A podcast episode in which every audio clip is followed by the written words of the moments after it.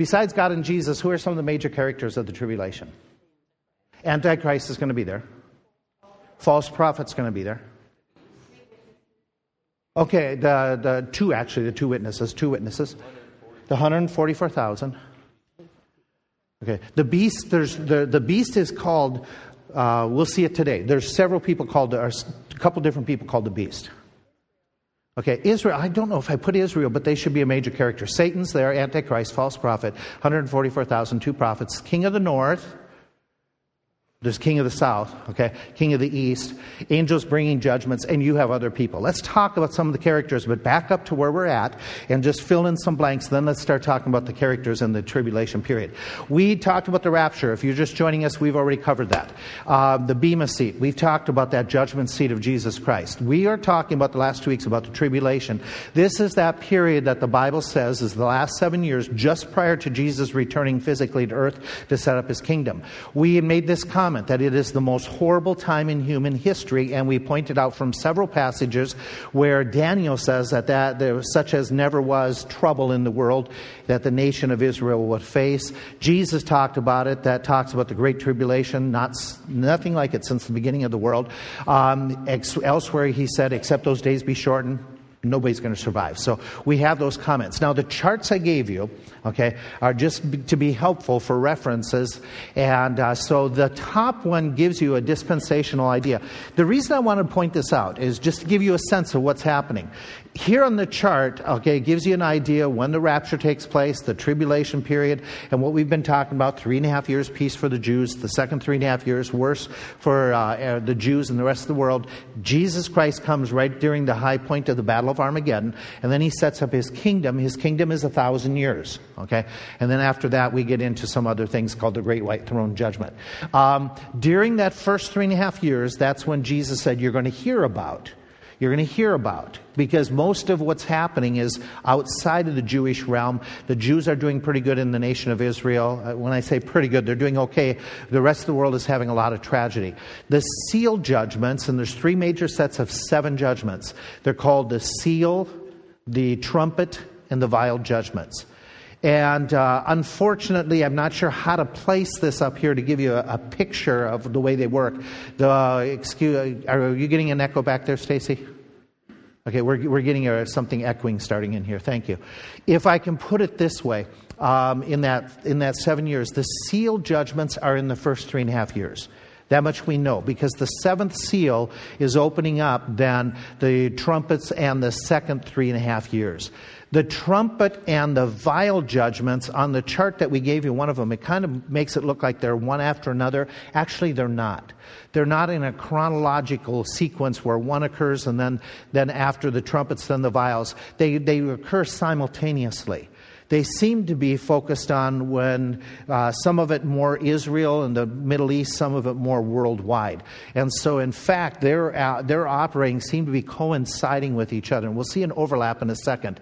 So, the other chart at the bottom part of the page gives you an idea of how these different judgments, what they do, what they occur. Let me fill in the gap here. Okay. We said, and we talked about last week, when we just kind of threw all the judgments together and said, what are the most difficult things? What makes the tribulation the most horrible time? Now, to put it sequentially, the um, first seven seals there's the war, the bloodshed, the famine, death, martyrdom of saints, number five. Then there is that great day of wrath when the. Uh, when the blood becomes as moon and there's the great earthquake and all kinds of difficulties and disasters. And again, we'll, let's pick up where we were last week. When you see the pictures of Mexico Beach, Florida, and what happened there this week, can you imagine entire coastlines looking like that? Okay, and that's what we're talking about. That, this time period is going to be so devastating with uh, with uh, natural catastrophes, much less the war. Then what happens? There's uh, seven, the seventh seal opens up the seven trumpets. There's a silence for a bit, and then the trumpets go. And so that's the seven seals. And we've talked about that, and we mentioned, and we even last week made a comparison, if you weren't with us. We pointed out Revelation chapter 6 gives you the seals. Matthew chapter 24, he talks about the beginning of the tribulation, and it parallels constantly wars, famines, pestilences, diseases, earthquakes. That's what Jesus said you're going to hear about before the beginning of the Great Tribulation. And so you can see how this parallels. When you go into the trumpet judgments, the trumpet judgments, again, there's seven of them, and I've tried to rephrase a little bit here. Um, you can see the grass is affected, the seas are affected, the fresh water, number three, is affected, the solar system is affected. There's the affliction of people with these locusts who torment the people without God's seal for five months. There's the beginning of Armageddon, number six. That's that 200 million army marching from the east that's coming towards Jerusalem. And then number seven is the kingdom, the end is declared and the kingdom of God begins. Okay, that's the trumpets. Okay, that, that's, that go in uh, their order. Okay, and I'm going to do this quick. You can use your other charts to fill in your blanks. The vials, very similar. Okay, there's the sores upon the mark of the be- those with the mark of the beast. The sea becomes blood. The rivers, and, and here now it intensifies because it says all the sea creatures die. Uh, the sun is an upheaval; people are scorched. The seat of government, Babylon, is afflicted. Number five. The Euphrates is dried up so that the million man army, two million man army 200 million man army can march through, but that's where the demons are gathering the host together to attack Israel. And then the final one is the earth is utterly shaken, and that's when the great city of Babylon is destroyed. Uh, that's Antichrist's great city. And then it's the, the great earthquake occurs at that point. Um, let me see if I can do it this way. I wanted to show you something. If you compare the two together, the bowls and the trumpets, you can see parallels of some of the things that are happening. Number two in both are dealing with waters, seas. Number three, both dealing with fresh water. Um, both of them, number four, are dealing with solar system upheaval. People are scorched by it. The uh, number five, both of them are targeted against Antichrist domain, where they're afflicted for the five months. His seat of government is afflicted. Number six, both of them are dealing with preparation for Armageddon. So that's why I say they, they don't happen, okay, the trumpets and then after them the vials. They're happening simultaneously. And so it's a double whammy. In fact, he calls some of these the first woe, the second woe, and the third woe. So God is declaring this is a horrible, horrible, horrible time period that's going to be taking place. Then it all wraps up with the return of Jesus Christ, and uh, we'll talk about that in the future. But Jesus Christ comes back to the earth, and then he sets up his kingdom, and there's a period of, of days that he is renovating planet Earth and getting it back in shape, and probably the sheep goat judgment. And then he sets up a kingdom that is going to take us back to the Garden of Eden. So he's going to renovate. I mean, this world is going to need a lot of renovation. Jesus will do it in a matter of a few months. Getting, getting a city like Mexico City, a small little town like that, um, Mexico City Beach, that, that's going to take months and months. It's amazing how the Lord will renovate the entire planet. So, we made this comment last week as we were wrapping up. We said that this is the tribulation. We'll, we'll deal with this a little bit again uh, when we get into Daniel 9. But the tribulation is primarily focused on God dealing with the Jews. He's not ignoring the rest of the world, but he's trying to bring the Jews to believe and he will end up bringing a third of them will finally come to belief. So it's a very Jewish time period. The temple is renovated and reintroduced. The prophets are there. In fact, 144,000 witnesses come from which nationality? The Jews, 12,000 from each tribe. And so he's uh, going to be dealing with them, and it's going to be Jerusalem's going to be the centerpiece of what's happening as far as the activity in the Middle East, the rest of the world, and all of the battles and all of the difficulties. They're centered in the Middle East. So we have that whole idea that it's more very Jewish. And we made this as we wrapped up last week. It's going to be a period where people will get saved. Okay, and many people will get saved. We read about it that even though God is judging the world, that doesn't mean He has given up on people getting born again. Jesus talked about the gospel being preached into all the corners of the earth during that time period. There's going to be people who will suffer martyrdom the majority of believers who come in faith at that time will die, but it talks about them having received the word and they've they were slain because of their testimony. We know there's 144,000 that are out witnessing and sharing the word of God. We know as well that of their ministry, of the 144,000, it says, I beheld the results of the, their preaching, a great multitude which no man could number all nations, kindreds, tribes, tongues stood before the Lord. And so a lot of them are martyred, but he said that there will be a vast number of people getting born again through the witness of what's happening in catastrophes, which, by the way, should remind us that can God use catastrophes now to get out his gospel? Yes, and so we should take advantage of these moments where we have these catastrophes to help people out, but also to share the gospel. We know that there's the witness of the two prophets, and keep this in mind, it's an interesting phrase in Revelation. There's angels that will go out and share the gospel. So God is very active in giving out the word of God during this time period. And I mentioned to you already that one third of the Jews will end up in faith coming to believe Jesus Christ is the, the true Messiah. And that is at the closing of the tribulation period as Jesus Christ is descending. So the remnant one, will be one third of the Jews who will survive the tribulation because they come to faith in Jesus Christ. So we know that this time period has a lot of evangelism. It can evangelism can, can happen um, when we hear people say at times, "Oh, it is so hard to be a witness at put whatever you want." Hershey or in some in the store where you work at or in in a town where you live in.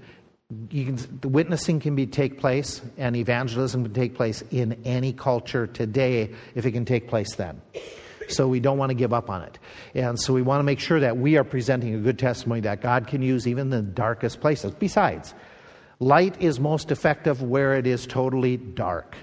Okay, and so uh, don't give, don't lose hope.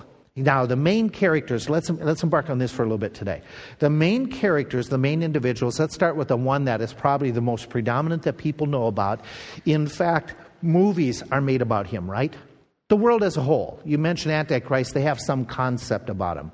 So let's talk about him from a biblical point of view. Um, who is he? What does he do? Is he alive today? Okay, let, us answer some of those questions. He's described in multiple passages. One of those New Testament passages is Second Thessalonians.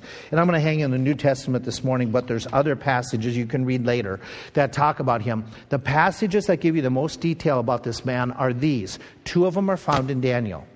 And in fact, there are three, three, he's mentioned in three chapters of Daniel. And in those three chapters, he's mentioned as the leader of the revived Roman Empire. Uh, he is uh, compared to a fellow from history called Antiochus Epiphanes. Okay, he's a character that showed up in ancient world after the Greeks under Alexander had spread into the Middle East and were in Jerusalem. Antiochus Epiphanes was one of those who was governor, leader, whatever term that they used at that time, over the Middle East area, including Jerusalem, Palestine, and that region. And uh, he was a he was a corrupt individual, and he was one that demanded that the Jews would stop a lot of their practices. They were, it was illegal to circumcise their, their boy babies. It was illegal to continue sacrificing um, at the temple. It was illegal to keep on meeting with the synagogues. And so he was very anti Jewish, and he struck at the very heart of Judaism. Okay? Because remember in the Old Testament concept, without being, without being uh, crass, in the Old Testament concept, uh, circumcision of male babies was their identity right? That was the physical, the physical identity of this is, this is the Jewish nation. And so Antiochus Epiphanes wanted to basically wipe them out, and he is the one that some of his soldiers went into an area and they started disrupting uh, any kind of Jewish services. They started a revolt. He even comes into Jerusalem and he wants a pig slaughtered within the temple. And so, from a Jewish point of view, slaughtering a pig as a sacrifice would be kosher or non kosher? Okay. Uh, and so that was called the desolation of abomination, right, is when he went in and they desecrated the temple with these ungodly sacrifices and establishing some, uh, some false gods. That was called the abomination of des- uh, the desolation, abomination, abomination of desolation. Jesus references that in Matthew 24 when he says, when you see the new Abomination, de- desolation, abomination. I'm saying it backwards, both way, uh, either way. He, uh, Jesus refers to that that Antichrist will do that same thing at the middle of the tribulation, something where he desolates something uh, with a, with that's abominable in the temple. And so that passage starts giving you some of the background. And in Second Thessalonians 2, we get picked up with some of that. Second Thessalonians 2.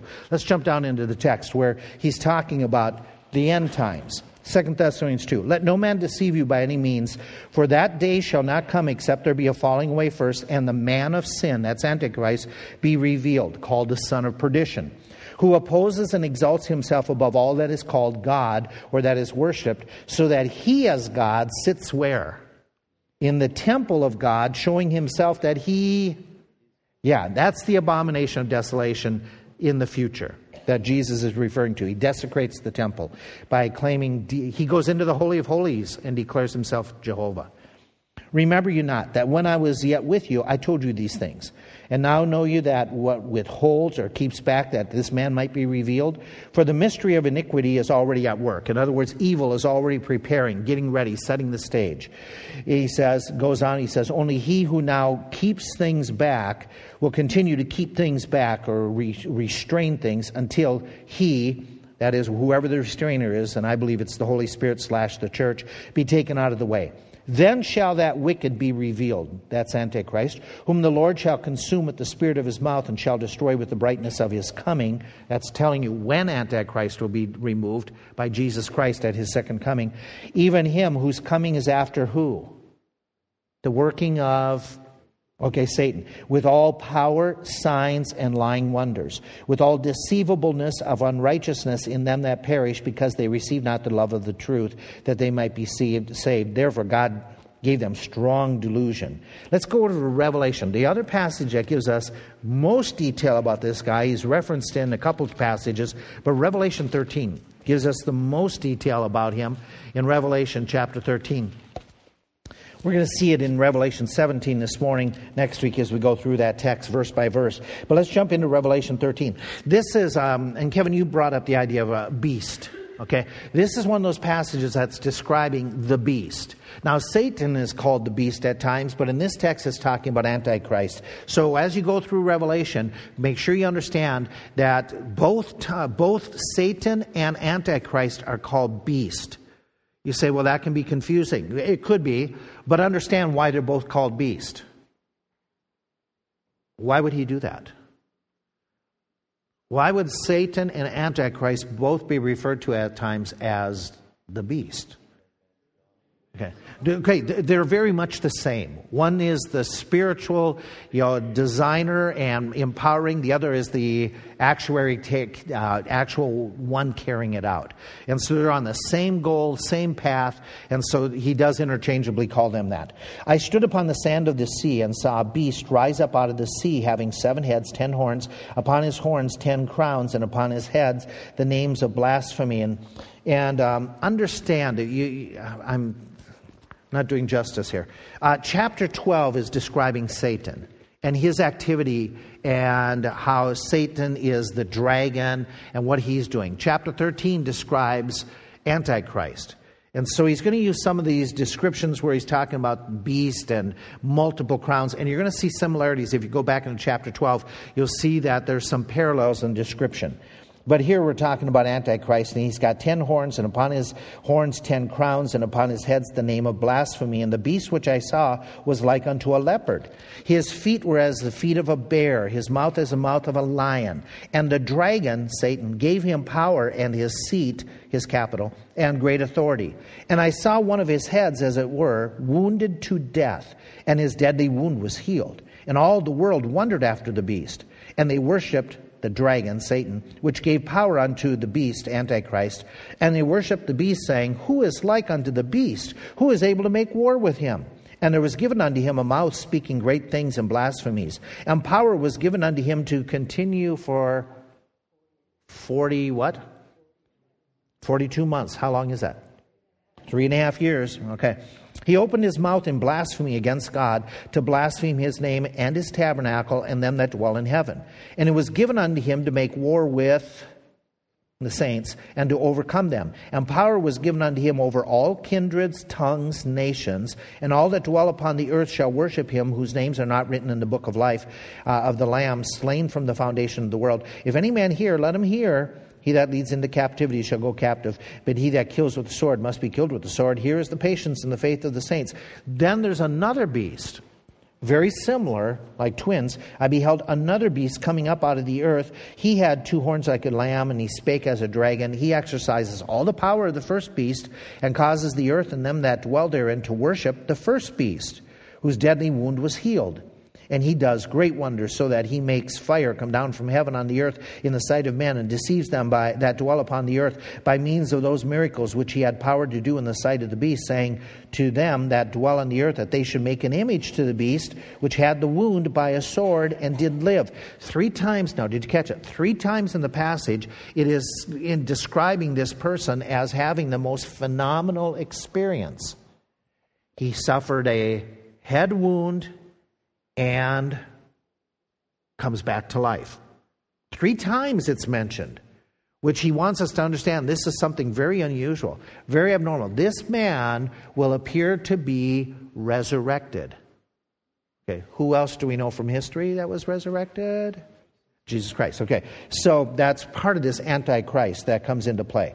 And then this his co-worker, his helper, it says in verse 15, had power to give life unto the image of the beast, and the image of the beast should speak, caused as many as would not worship the image of the beast to be killed. Sounds very much like uh, Shadrach, Meshach, and Abednego having to fall down before the image of the great king of Babylon. He'll do that same type of thing. Those who don't worship get killed. He causes all, both small and great, rich, poor, free, bond, to receive a mark in their right hand or in their foreheads, that no man might buy or sell save he that had the mark and the name of the beast or the number of his name. And the number is. Okay, you understand that. Those are descriptions. Can I, can I jump there and just kind of do this quickly description, putting the passages together and saying, okay, what do we learn about Antichrist? Let's do, first of all, his character. Then let's do his sequence of activities that are highlighted in Scripture. What we know is he's a real person. Okay? And this is important for us to understand that he is not. Um, he is not a figment. He is not Satan coming and appearing on the earth. He is a real man. Okay? And uh, he is a real individual. And it talks about, he has the eyes of a man. It talks about the man of sin. He's a real flesh, blood, body character. Okay? He's not an authority or he's not some influence or some, some uh, style of living. He's a person. We also know that he's empowered by Satan. The dragon gave him his power, his seat, his great authority. The dragon, again, chapter 12 gives you all the, the description of the dragon, Satan. They worship the dragon, which gave the power to the beast. So he is going to be um, he's going to be w- working directly with Satan and uh, given a lot of abilities by Satan to advance Satan's cause. He is superior to other people. He is going to be an individual that people will admire, that they will follow after. Why? A lot of traits are given in Scripture. Okay, his appearance.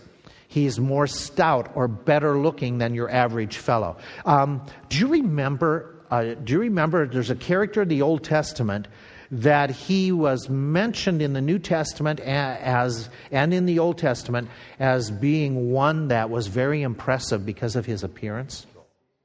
Okay, Saul was. Saul was by his, uh, by his height. David was very ruddy and very good looking. Samson was by appearance and drew people. Okay?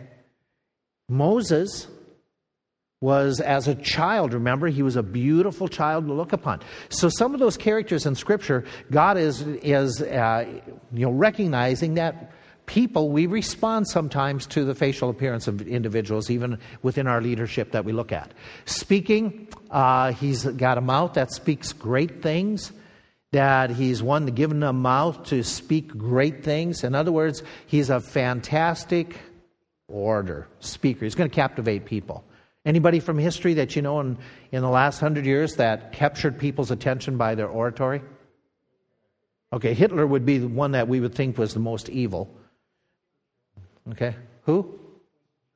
Churchill could do that, yeah. Yeah, yeah, absolutely. Um, our, one of our presidents was known as, you know, the great orator. Reagan, yeah, yeah. Well, this guy's going to outclass everybody, okay, in that regard. Military genius. Okay? The same horn, now we're going back to Daniel, you can look this up later. The same horn made war with the saints, prevailed against them, devours the whole earth. So he is, he is able to exercise a lot of his influence because he is very, very focused. And notice that he honors the God of forces. So, in the sense that he is going to be very dedicated to the military and that type of thing. And so he is a very effective military leader in helping to resolve conflict by destroying everybody else. very ambitious. It says, He shall think to change the times and the laws, exalt himself and magnify himself above all the gods. I was uh, doing a doing a uh, audio uh, biography of Julius Caesar. One of the things that Caesar's came, came in is he changed the entire Roman calendar, brought it into what we have, more of what we have today, but changed the even the idea of the 365 days. And some of the people who were opposed to him and saying he's got to go was because they were saying he is thinking to change the times.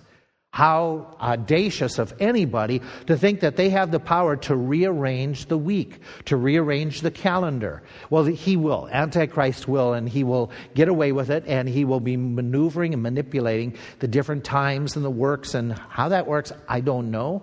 I know from history that under the Bolshevik Revolution, one of the things they wanted to do was change the normal work week. And they thought, you know, we'll get away from the seven days. And they went to, anybody remember this from history? They went to a 10 day work week. Okay? And it didn't work because God has put in nature seven days, and out of seven days, you're supposed to rest one. And if you don't do that, okay, it's just, it's a natural law. But, um, but different people have tried this at times, and Antichrist will. Great intelligence. Great intelligence. So it rules out half of Washington, D.C., right? Okay. Great intelligence because it says in the latter time he's a king of fierce countenance and understands the dark sentences, and they'll stand up.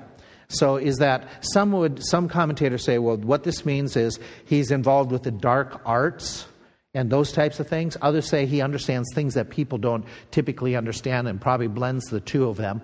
Um, very powerful, extremely powerful. We made a comment about this that he suffers a deadly wound and he resurrects, he revives. And people will wonder who is able to make war with him. He is so powerful. He is so intimidating. He causes all these different individuals to follow after him and to, uh, with the help of the false prophet, to uh, swallow his Kool Aid hook, line, and sinker when it comes to the economics. Extremely powerful individual. We know as well that he has great political skills, that power is given him over all kindreds, nations, tongues. We know that he captivates the world, that people will wonder after him, that they will. Let me throw this out. It's, it's at the end of Antichrist, the notes, and we won't get there today, but let me throw this out right now. With all the press that people have, even the unsaved, there's movies about Antichrist. Uh, the, in America, let's, let's pick in America. If you ask most people, Antichrist, a good guy or a bad guy, what will the majority of people who know the term, what will they say? He's a bad guy. I mean, that's going to be the normal, the normal response in our culture. Then how does this guy, who is a bad guy, get to be so popular and in such authority? What's that? The deception is going to be there. There's the spiritual deception that God gives him over, the deception he does, and the deception that, that is working. What other reasons might people be gravitating to this dude? He what? Okay, he's going to unite the world in an economic pattern. Okay, does money speak? Okay, does, does money make people follow? Okay, and so if, if people feel that they're prospering, will they go for even people with low moral character as long as it's benefiting their pocketbook? Yeah. Yeah. Any other reasons you can think why he becomes. I mean, those are the strong reasons. How about the threat? I mean, seriously. No, eh, think about this for a moment. The guy gets killed and comes back to life. Is that going to dissuade assassins? I mean, what would be the normal response? What's the point? What's the point? I might as well succumb to this guy because if I don't, I don't eat. I don't, I don't get anything. And the world's in such a mess. And I think that's probably one of the factors we have to remember that he really comes to his own. It's going to be after the rapture that he comes to his own. The world is going to be in chaos after the rapture, right? Okay? The world's going to be in chaos, and there's not going to be a conscience anymore within the world because we're the light and we're the uh, salt. So the conscience is removed, and he is promising one thing that gets people. There was a word that was used back in the 90s that got Bill Clinton elected, that he used as his, was that the 90s he was president? Or 80s, 80s, whatever it was Do you remember he came from this town? He used that same, that same simple word. Wasn't peace. Came from Hope, Arkansas. Do you remember? And his whole thing was hope, hope, hope, hope, hope. If people think that this guy can resolve their problems, and he's going to be a great speaker, you can see where the you know people are going to go after him really, really quick. So he appears to be invincible. We already mentioned that. There, there's able to, nobody's able to make war. We do know this. He's a Gentile. Okay, he's not Jewish. Because it talks in Daniel 9, when we get into it, you'll see that the people of the prince that shall come are going to come and destroy Jerusalem. That's the Romans that came, that were predicted to come and destroy. And so he's out of that Gentile background. He rises out of the different nations, out of humanity. And we, we read it here this morning. The last 42 months are called the times of the Gentiles. And so he, as the Gentile ruler, will oversee and take over Jerusalem, and Jerusalem is given to the, given to the Gentiles for 42 months before God reclaims it for his promised people. So he's a Gentile leader. We know as well he's spiritually corrupt. Without even going into details, we, we already found out that he's, he's very focused on different deities, the God of the forces, speaks against Jehovah, blasphemy is, is on his head multiple times. So he's spiritually corrupt. Let's add a couple other things. He is ruthless. He is ruthless. He is the politician of politicians that he is all about number one himself. Very ruthless. Um, it talks about how he's going to tread down the earth. He makes war with the saints. He doesn't regard the desire of woman. Now, this passage is debated. And it's saying, okay, is he homosexual? Is he asexual? Is he just cruel to ladies and sees them as just somebody he can trample all over and just kind of use as he goes up the ladder? Which one it is, I don't know and neither does any of us in particular. That's kind of left out there that we aren't sure exactly what it's referring to. He overthrows three of his colleagues. This is his ruthlessness seen politically. When he comes to the beginning of his power, he's going to exercise great power by getting rid of some of his allies. Three of his 10 nation confederacy colleagues he'll wipe out. He then destroys later on his other ally, the apostate church. Then he'll destroy his, um, his, those who oppose him, all of the, the Jews, the believers, and the two prophets. He's just ruthless. This guy, he, he doesn't have friends that he is loyal to. He is just all about himself. We're going to talk in Revelation 17. That's where we're going to turn next and see if we get there in these next few minutes and look at some of what he does during that time period. But we also learn this. Okay, this is now the sequence of events. Let's fill in and get up to a certain spot as far as we can. He becomes the leader of a 10 nation confederacy, beginning of the tribulation. He achieves the position by unseating three of the 10 other leaders. I don't know what this 10 nation confederacy is. It used to be referenced that's a possibility of the European Union. The problem you have is you have more than 10 nations right now in the European Union, but you also have Brexit taking place, and so there's nations trying to pull out and things of that sort. Could that be the entity if it were to happen today? Possibly. The, uh, the other factor is that he's got to come out of the Western world, the revived Roman Empire. And so that's why we look and say, okay, possibility of European Union, because you have to look at where was the Roman Empire in ancient days. It was in, the, in that area around the Mediterranean, especially Europe. So it's the Western world as, as referenced by, by uh, most of history.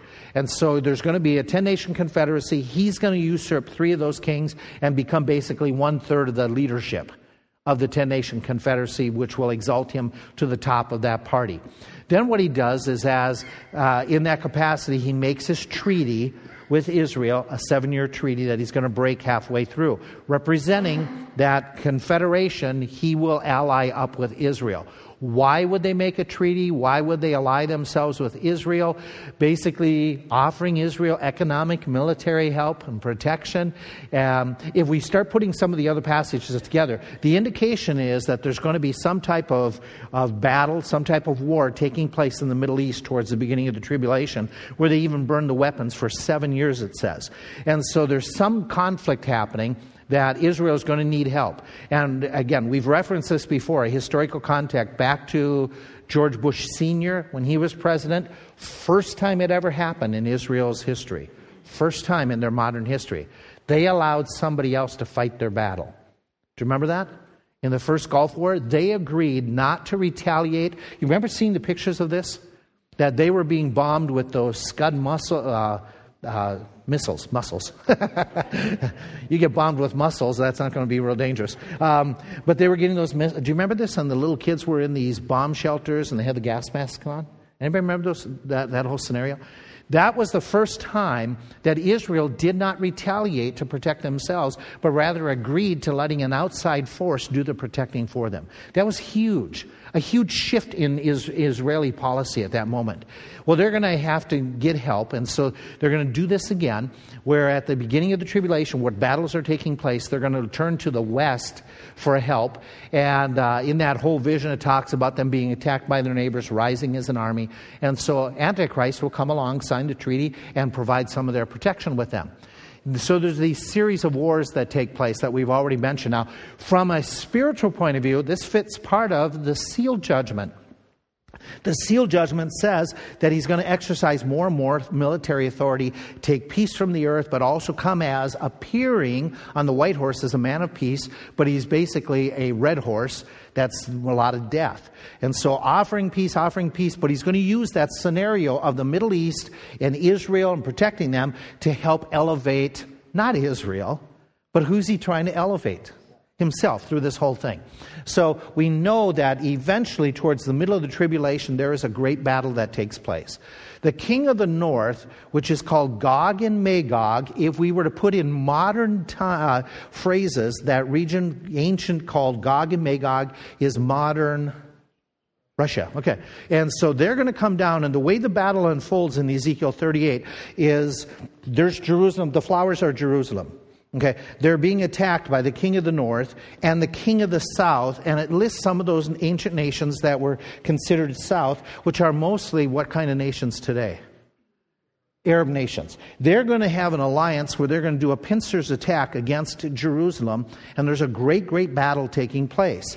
What happens is the Arabs and the, and the king of the north, king of the south, king of the north, they're victorious. They defeat the uh, basically the peoples in the Jew- Jewish area, and especially their um, what word do I want to use? Um, their protector. They're going to defeat him in battle. Their protector is Antichrist. He's the king of the north, uh, king of the west. He's the one who has signed the treaty. He's going to suffer and be beaten. In fact, he will suffer a deadly head wound. Okay?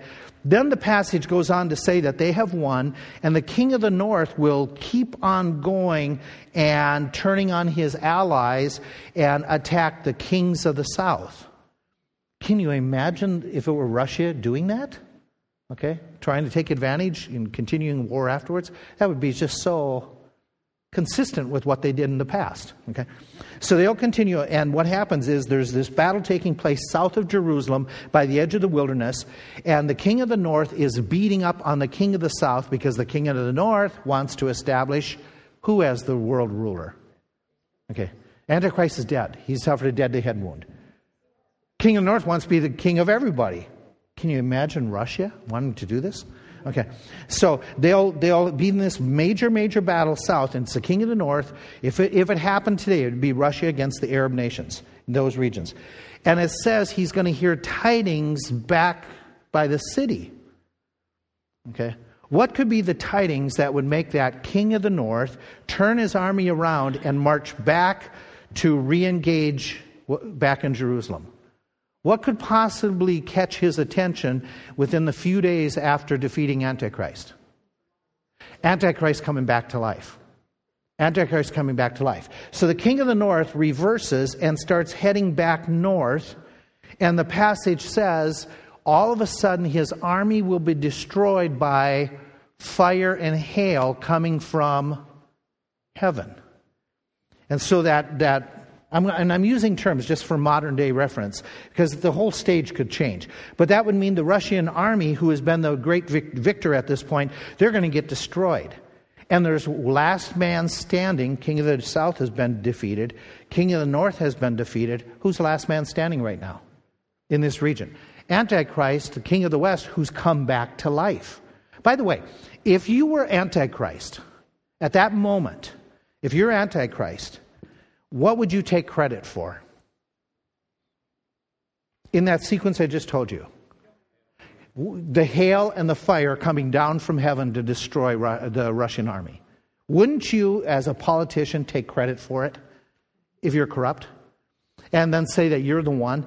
And so then he's last man standing. Now there's a king of the east that has been out of it and staying out of it and doesn't get involved until the next major battle, which is Armageddon three and a half years later. Okay, which, so you have in the, in the Middle East and you have in the Western world, you have last man standing Antichrist, who then exalts himself as God and takes over the economics of all of this region, and he's in total domination, and who is able to stand against him? You think about that phrase who is able to stand against him if he claims that he brings fire down from heaven? Who is able to stand against him? All of it just fits like, you know, like pieces of a puzzle without the exact dates or individuals with names. We don't know that. But the rest of the puzzle is amazing how it fits together. So I've given you some of these in your notes, okay? That they attack. During the campaign, he suffers a mortal head wound, uh, as Revelation 13, Revelation 17 both indicate that he has died, come back to life. King of the North hears of strange tidings. I've already mentioned this. And so he heads back towards Jerusalem. Part of the way back, he's destroyed by hail from heaven. And Antichrist, I believe, would take the natural credit for this. Keep on going. This is when Antichrist breaks off his treaty with the Jews. Okay? And he's going to declare if he brings fire down from heaven, then he is who? He's God. And so he establishes himself as God, seats himself in the very temple of God, the abomination of desolation, going into the Holy of Holies and sitting himself on the Ark of the Covenant and claiming himself to be God. And would you think the Jews, by nature of their heritage, would go along with this? Okay. There's a yes and a no to this, right? Yes, that economically a lot of them might go with it. But would they, from a nationalistic point of view, will some of them just go, wait a minute, he's just violated our temple? Historically, they know that this is bad. Now, whether they are turning to Christ, that's not the point. But there's going to be then the hatred against the Jews like never before. And this is the moment that Antichrist does some political maneuvering.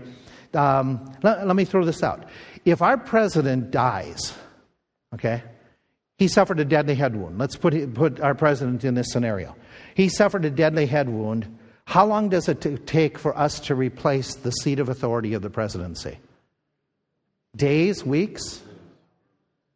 Okay, it's done, it's done ASAP, right? Okay. Okay, Western thinking, that's Western government. That's the way we operate. Okay. This is a Western government that he's leading. When he dies and suffers the deadly head wound, somebody's got to take over for him. Somebody's got to uh, assume authority. You know, while he's dead, while he's lying in state or lying on a battlefield, somebody's got to declare we're, we're in charge and somebody does.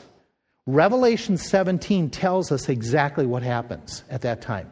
Revelation 17 reveals that and talks about Antichrist being there, Antichrist dying, somebody taking authority, but then somebody taking authority from that somebody. Can you imagine it happening in politics that the person who claims to be successor, they're overthrown? Do you, ever, do you ever think in history we have cases like this? That somebody doesn't like who declared that they're the successor? Oh, by the way, in the ancient Roman Empire, when Caesar died, didn't they go into major, major wars for a period of time before they settled who was the next Caesar? But right away, as soon as he died, Mark Antony declared he was the head of the government.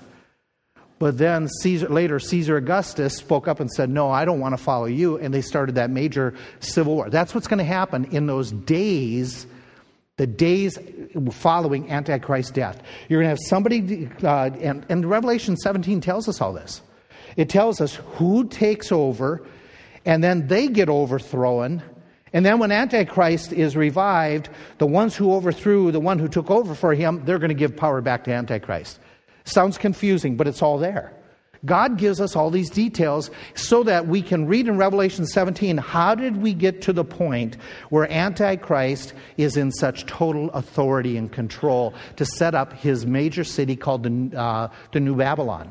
And so Revelation 17 gives us a lot of that detail, which is confusing. One of the more confusing passages in the book of Revelation, if you don't if you, if you don't put it in its context this way. But you, when you go through it, and we won't have time today to go through it, when we do it next week, you're going to go, oh, wow, that makes perfect sense. It all fits together like a hand in the glove. So, with that in mind, let's leave the hand in the glove right now.